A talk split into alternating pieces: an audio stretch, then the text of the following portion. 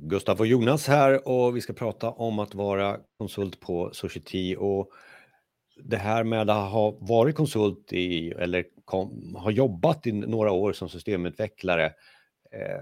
Så varför ska jag jobba som senior systemutvecklare på Society, Gustav? Jag tänker att det handlar om att komma in i ett företag som har en väldigt bredd och storlek där det finns möjlighet att få en väldigt flexibel och dynamisk vardag. Att inte behöva göra samma uppgifter dag in och dag ut under lång tid eller bara se samma typ av verksamhet. Utan på Society så kan man ena kvartalet eller ena halvåret jobba med en kund som gör en viss sak och efter det så kan man byta och jobba med något helt annat. Men man kan även ha kvar sina teamkollegor och sådär i projekten fast man byter verksamheter och så. Och det är väldigt kul att ha den flexibiliteten. Och storleken gör ju också att det finns många kunder både nationellt och internationellt. Och det gäller väl att uttrycka också det här viljan att hitta nästa uppdrag också. Så att det är väl ganska högt i tak är min åsikt om Society. Absolut. Alltså vill man så kan man ju och kommer kunna få göra det man vill göra. Och det uppmuntras ju att man uttrycker vad man skulle vilja göra eller få förändring i. Så att, och exempel då på möjligheter och det du gör hos oss just nu. Vad du har gjort och vad du gör nu så att man får lite mer. Ja, men precis. Jag delar min vardag mellan Business Intelligence-projekt och klassiska systemutvecklingsprojekt. Så just nu så sitter jag ungefär 2 dagar i veckan med Business Intelligence, bygger datamodeller för analys. Och resten så front-end, back-end i .NET och TypeScript, React. Så det är jättekul att ha den vardagen att jobba lite mer verksamhetsnära med datat deltid och mer knacka kod resterande tid. Det är jättekul. Vilka branscher har du lagt din tonvikt på? Har det varit olika branscher genom åren? Eller? Precis, just nu så sitter jag både inom lokaltrafik och tung produktion, industriproduktion. Tidigare så har jag jobbat med IoT inom städer.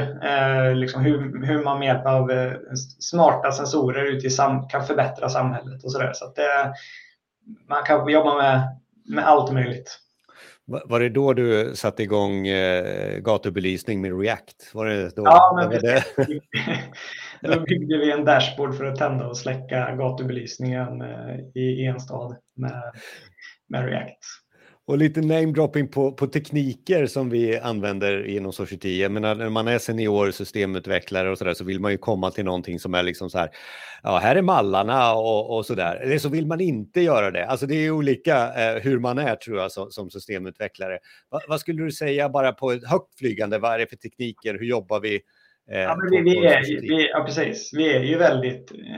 är ju nära Microsoft samarbetsmässigt, så att det är ju mycket .NET och Azure som molnplattform som våra system vi bygger på.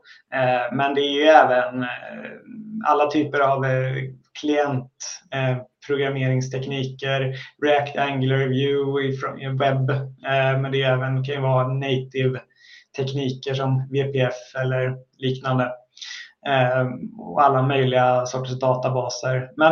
Och vill man jobba i andra molnleverantörer, till exempel än Google, så har vi ju det i projekt också, AWS och Google och så vidare. Så att, men vi är ganska tunga Microsoft där vi. Ja, och då ska vi också påpeka att vi syftar ju på lite mycket Sverige när vi pratar här, men vi har ju då internationella möjligheter både för andra cloud-molnleverantörer också i våra portfölj här. Så. Är det något mer så där man får på Society som seniorutvecklare som vi har glömt att nämna? Jag tänker att storleken Society och Capgemini tillsammans och så, vi är ju några 100 000 runt om i världen. Det gör ju att det finns ju ett enormt nätverk att komma in i om man känner att man vill det.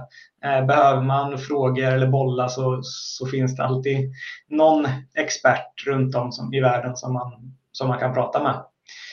Och vi är inte så få i Sverige heller, så att man kan även hålla sig inom Sverige. Stort nätverk där.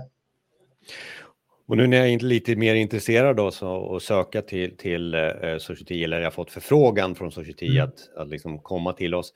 Vad behöver jag presentera nu? Alltså det här med CV liksom, det är liksom, men vad ska komma från hjärtat liksom? Ja, men jag gillar ju att höra faktiska case eller projekt som man har gjort, och kunna liksom berätta om en bredd man har liksom fått under sitt arbetsliv. Att visa på olika verksamheter man har jobbat med olika tekniker, kunna visa på skillnader och likheter däremellan. Det tycker jag är det viktigaste som senior.